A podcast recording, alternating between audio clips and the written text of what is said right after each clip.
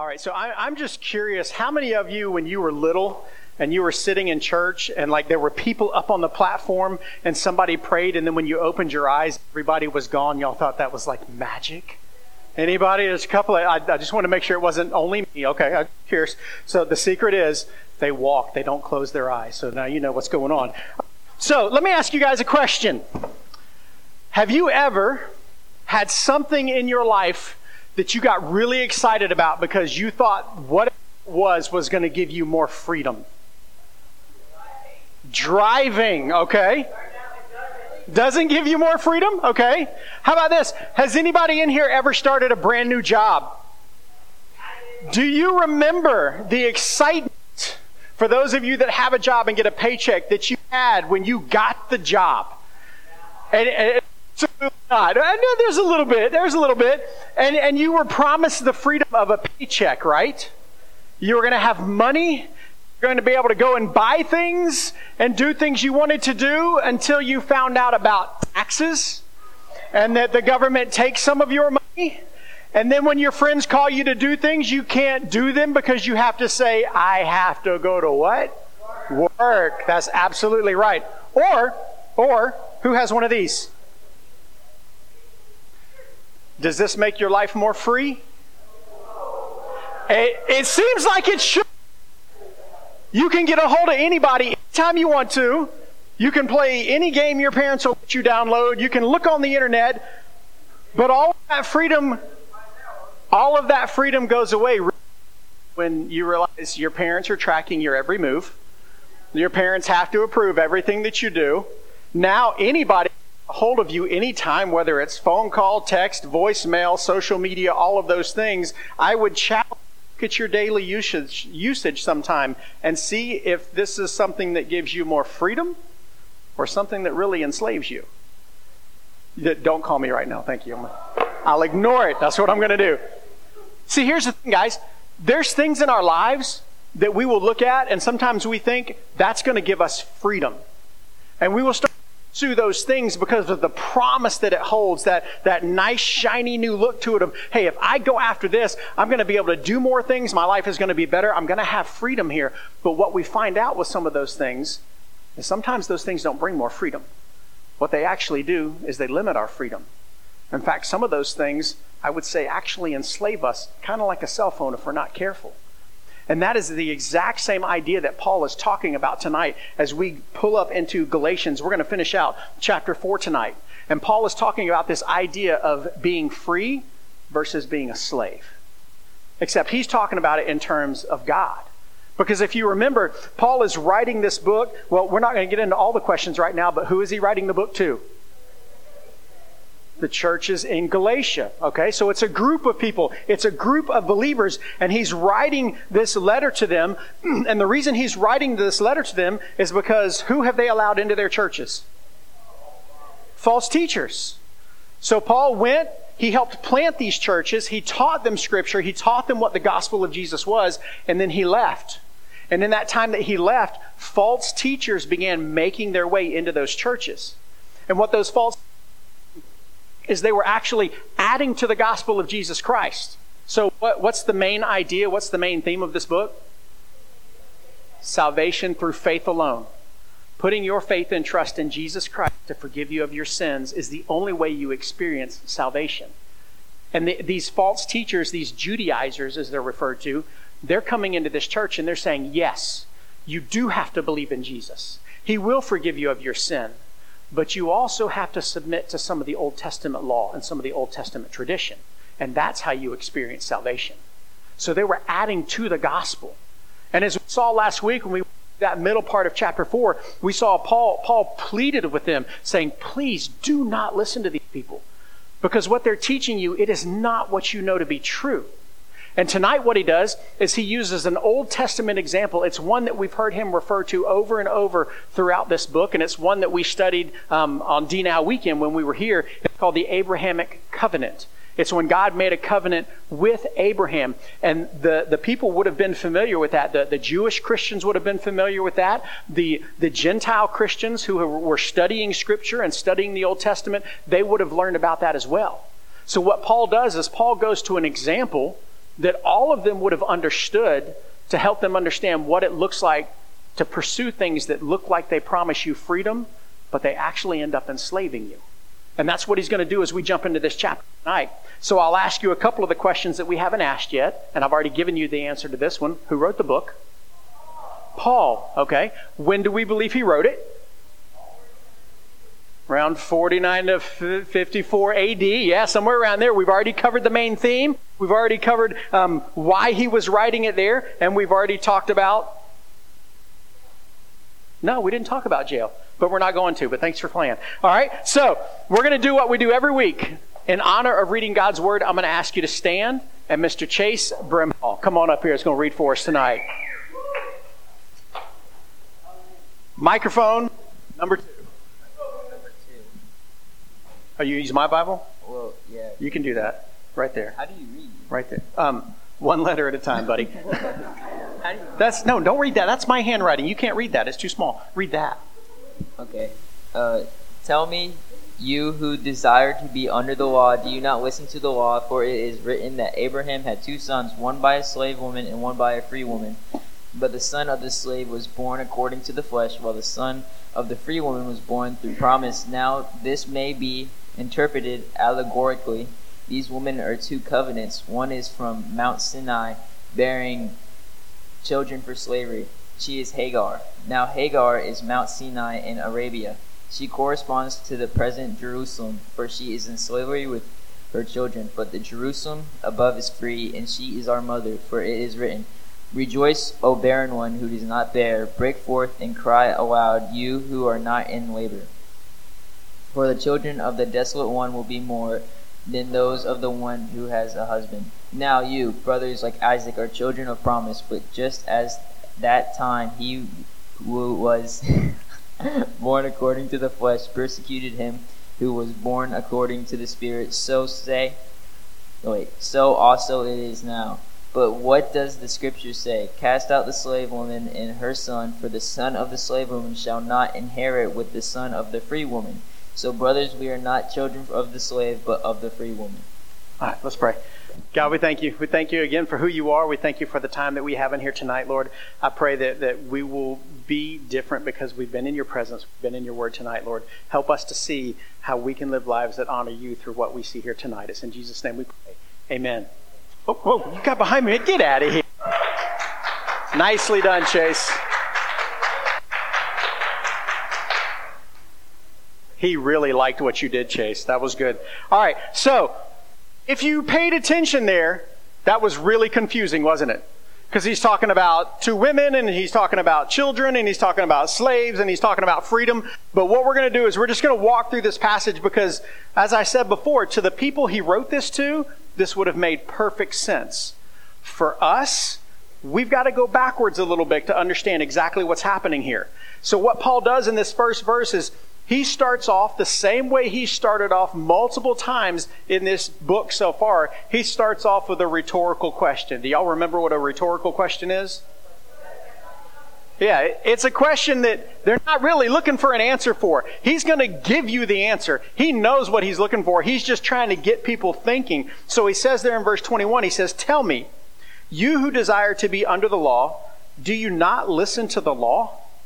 What Paul is saying there is he's, he's, saying, hey, Galatians, you people that say you believe in Jesus Christ, but you also wanted to adhere to this Old Testament law and these Old Testament traditions, do you know what you're doing?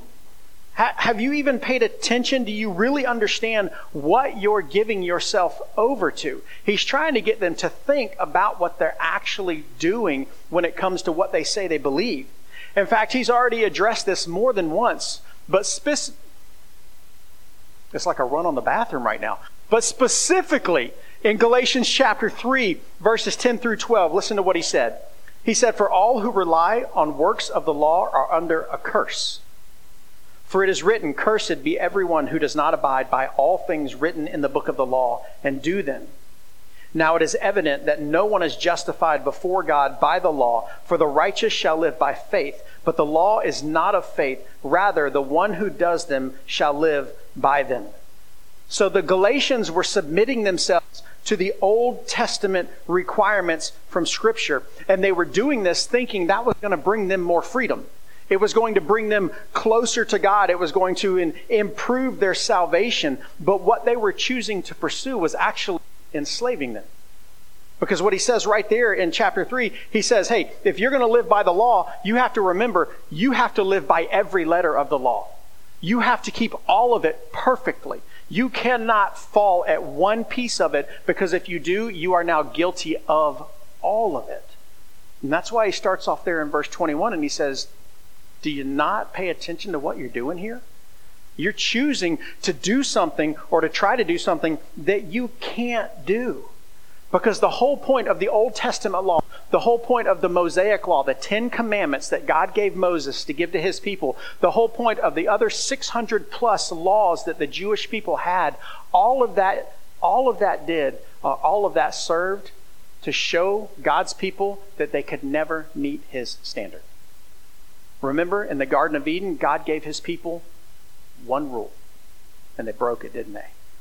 And then God gave his people 10 rules and they broke all of those. In fact, Moses said, Hey, they're not going to be able to keep these rules, God, because he already knew. And then all these other laws that were added to it, nobody could keep those laws perfectly because no one is holy. No one is righteous. No one is perfect on their own. And what Paul is trying to help see is if you know that no one can keep the one law, and no one can keep the 10 laws, and no one can keep the 600 plus laws, and you're guilty of all of it. If you fail in just one, why would you submit yourself to that? Why would you submit yourself to that and choose to do something that you know you can't live up to because you can never live that law out perfectly? He's trying to get them to think about what they're doing. And then he goes on in the next verse. He says, For it is written that Abraham had two sons, one by a slave woman and one by a free woman. Now, this is where Paul is going backwards, and he's re- referencing the Old Testament in something that they would have understand. This is a, a, story that plays out through Genesis chapter 16, 17, 18, and, and 21. So you can follow this, the, the account of Abraham and, and his wife Sarah and this other lady named Hagar through all of those chapters.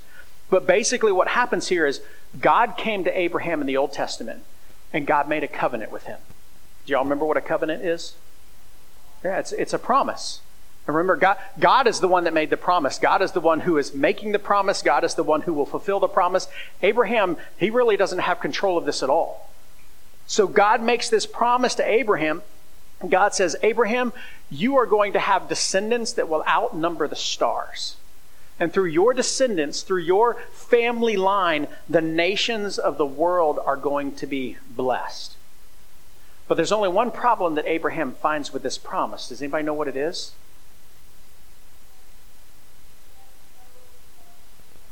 Yeah. He doesn't have any kids. Well, he's old too. He's about a decade older than his wife. He is 75 years old when God makes this promise to him, and they have no kids. Now, in our day, 75 year olds aren't really having kids, are they? No, that's kind of like, don't even want to think about that. They're not having kids. That's not something that happens. But here's the thing God didn't fulfill his promise to Abraham for another 25 years. Abraham was 100 years old when he had a son. His wife was 90 when they had a son. So, sometime in that 25 year span, Abraham got a little impatient. Now, he trusted the promise of God. In fact, you can find places in Scripture where it talks about, especially in Hebrews chapter 11, that, that his faith was credited to him as righteousness because he believed the promise of God, he trusted God, he saw God carry out that promise. But somewhere in that 25 year period, Abraham and his wife decided that that promise wasn't happening fast enough. So Sarah takes her servant, her Hagar, and says, Abraham, have a child with her. And she gives birth to a guy named Ishmael. The problem is, that is not the child that God promised. Because when God made the covenant, when God made the promise, He said it's going to be through you and it's going to be through your wife, Sarah. So then Sarah got pregnant. And Sarah gave birth to a young man by the name, well, a baby grew into a young man by the name of Isaac. So now you've got two sons of Abraham. You've got Ishmael, who's born to the slave, and you've got Isaac, who's born to Sarah, who's a free woman. This is what Paul's talking about here. He's saying you've got, you've got this idea of Abraham and you've got two sons. One is free, one is a slave. He's trying to help them understand that a major difference between those two. And then he goes on in verse 23 of chapter 4. He says, But the son of the slave was born according to the flesh, while the son of the free woman was born through the promise. He's helping them that there's a major difference between these two, and it's something we need to pay attention to because in that account of Abraham and Sarah and these, these babies being born and all of this, there's times in lives where we decide that whatever it is that God has decided He's going to do, it's just taken too long. And we take matters into our own hands, don't we? And we try to fix things for God. We try to make things happen for God. And just like we see in this account between Abraham and Sarah and Hagar, we mess things up in a big way. You've got, you've got Ishmael, who was, his mother was a slave. He was born out of a lack of faith in God's promise. And you've got Isaac, whose mother was a free woman, and he was the child that God had promised. And then Paul goes on in verse 24. He says, Now this may be interpreted allegorically. Good job getting that word right, Chase. That's a hard one right there. This may be interpreted allegorically. He says those women are two covenants. One is from Mount Sinai, bearing children for slavery. She is Hagar. Now, Hagar is Mount Sinai in Arabia. She corresponds to the present Jerusalem, for she is in slavery with her children. So, if you know anything about the Old Testament, we've talked about the Ten Commandments and how those were given to Moses, and that's referred to as the, the Mosaic covenant right there, the Mosaic law that we've got. So that's what he's talking about right there. When he says the one is from Mount Sinai bearing children for slavery, she's Hagar, he's associating this whole thing with the Ten Commandments. He's saying, Hagar, that's, that's who she's associated with. And when Paul talks about present Jerusalem, he's referring to the fact that at that time, in Jerusalem, the place where the, the nation of Israel dwelt, all the Jewish people were. He's saying, in Jerusalem right now, you should know that Jesus Christ is a Savior. But most of the Jews, did they accept Jesus or reject it? They rejected it. That's what he's talking about when he says present Jerusalem. She corresponds to present Jerusalem, for she is in slavery with her children. You see, the majority of the Jewish people, they still believed that the promised Savior, the promised Messiah, when he came, he was going to be this military conqueror. He was going to come in and he was going to overthrow the empire, and the Jewish people were going to have freedom and they were going to rule, and he was going to set up his kingdom right there, and everything was going to be exactly like it was in the Garden of Eden. But that's not how Jesus came, is it? We celebrate that at Christmas time. He came as a baby and he had to learn all of the things we've had to learn growing up. And he came in not to rule and not to take over everything, but he came in to serve. When Jesus came on the scene, he didn't come the way that people thought he was going to come, so they rejected him, they persecuted him, they took his life. All because he wasn't the picture of the Messiah that they had in their heads. So, what they did is instead of clinging on to him, they clung to the law from the Old Testament. And they trusted in that for their salvation. And that's what Paul is saying here is that when they reject Jesus, it means they've chosen to be saved to the law that they can never live up to. This thing that they thought promised them freedom and promised them connection with God is something that actually enslaves them because they can never fulfill it. And for their entire life, they will work and they will try and they will do all of these things to earn their way to God, and they can't get there. That's what Paul's talking about. But then he changes it here and he says in verse 26, he says, But the Jerusalem above is free, and she is our mother. What Paul's doing there is he's saying that the, this Jerusalem above, he's identifying that with Sarah. He's identifying that with the free woman, the woman whose child was born free, the woman whose child was born of the promise, the covenant that God made with Abraham. These people are the ones who have seen Jesus for the Messiah and the Savior that he is. They're the descendants of Abraham. They're the descendants of Isaac. But it's not just the Jewish people, it's everyone else who would come through that promise. Remember, God told Abraham that the nations would be blessed through his line. That extends beyond the Jews and beyond that bloodline to everyone who would put their faith and trust in Jesus Christ. Scripture tells us that we are heirs with Christ and that we receive everything that comes with that because when we put our faith and trust in him we are children of god. It tells us we are adopted as sons and daughters. And that's something that is unbelievable.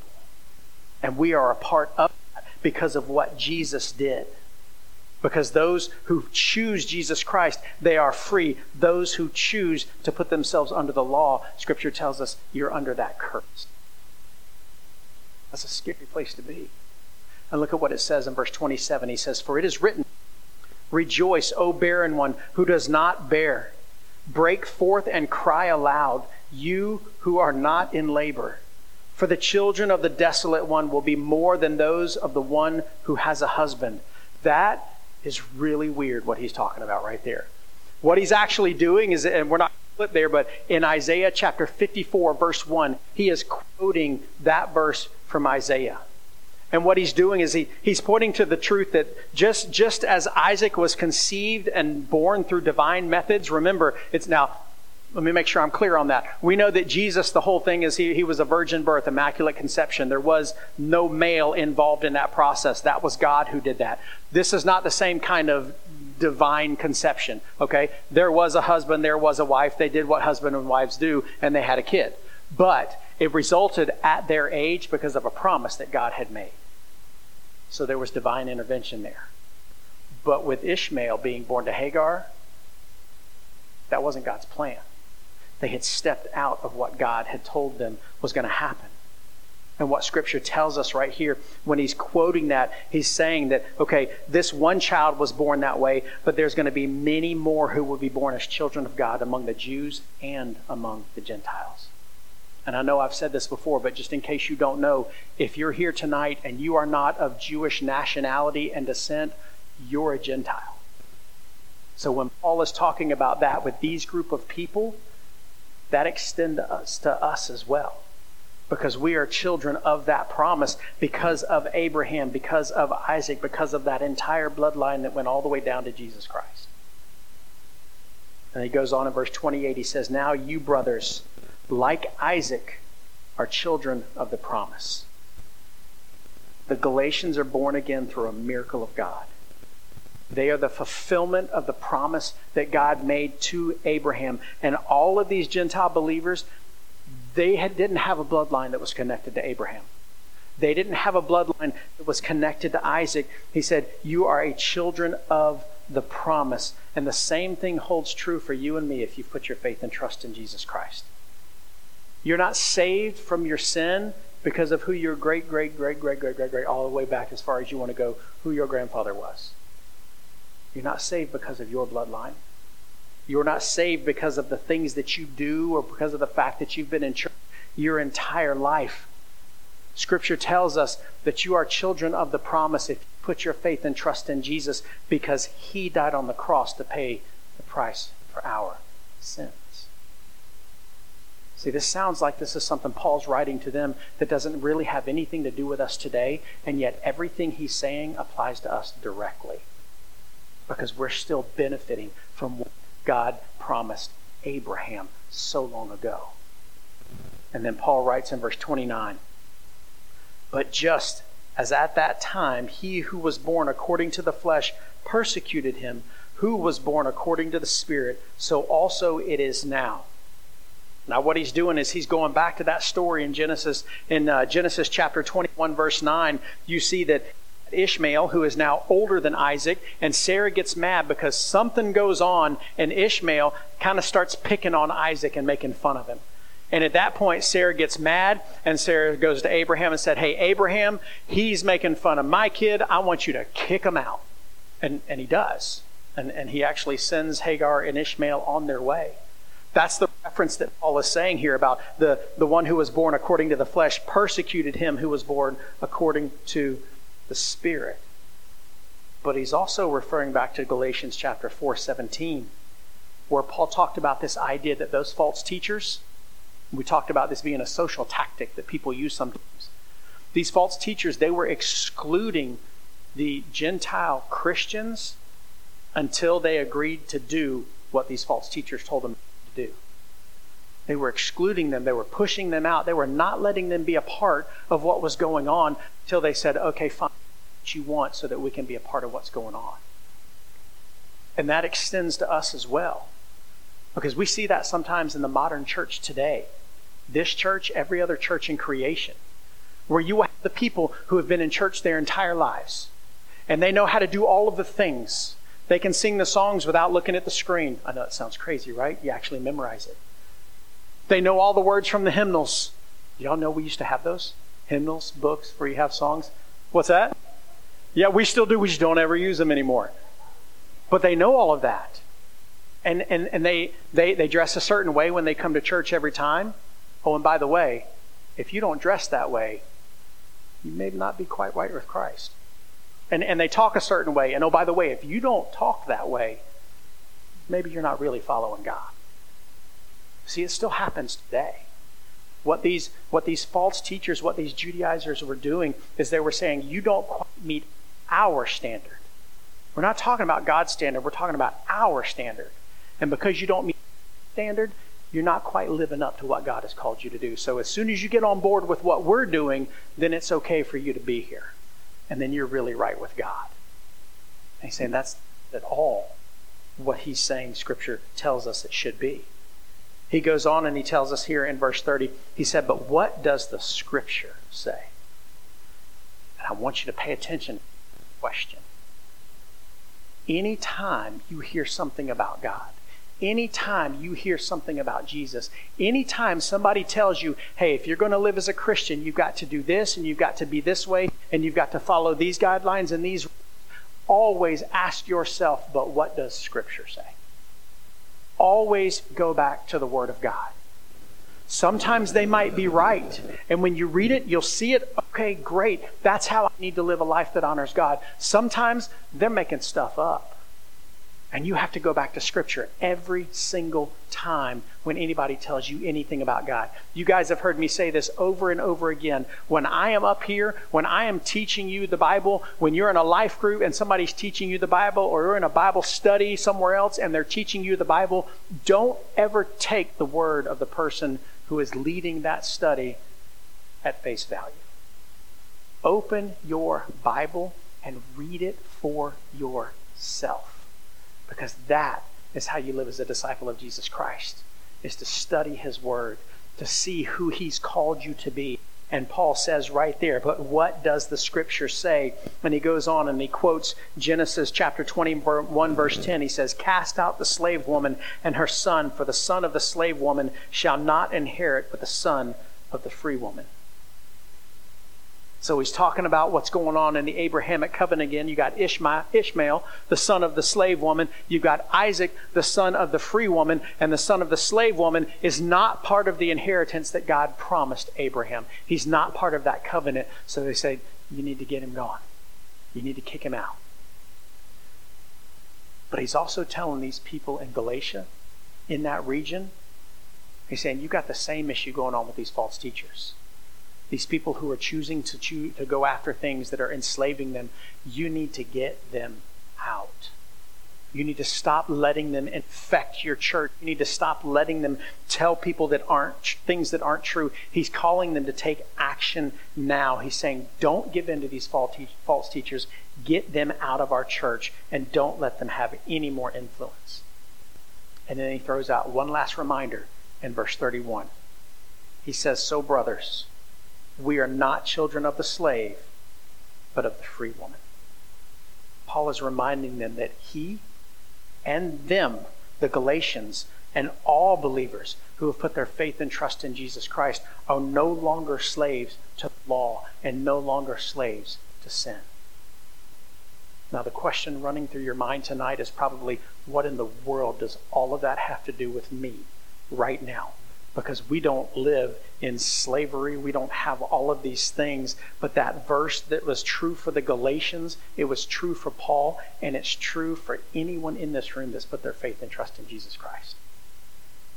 The question I want to leave you with is this Are you living in the freedom that is yours in Jesus?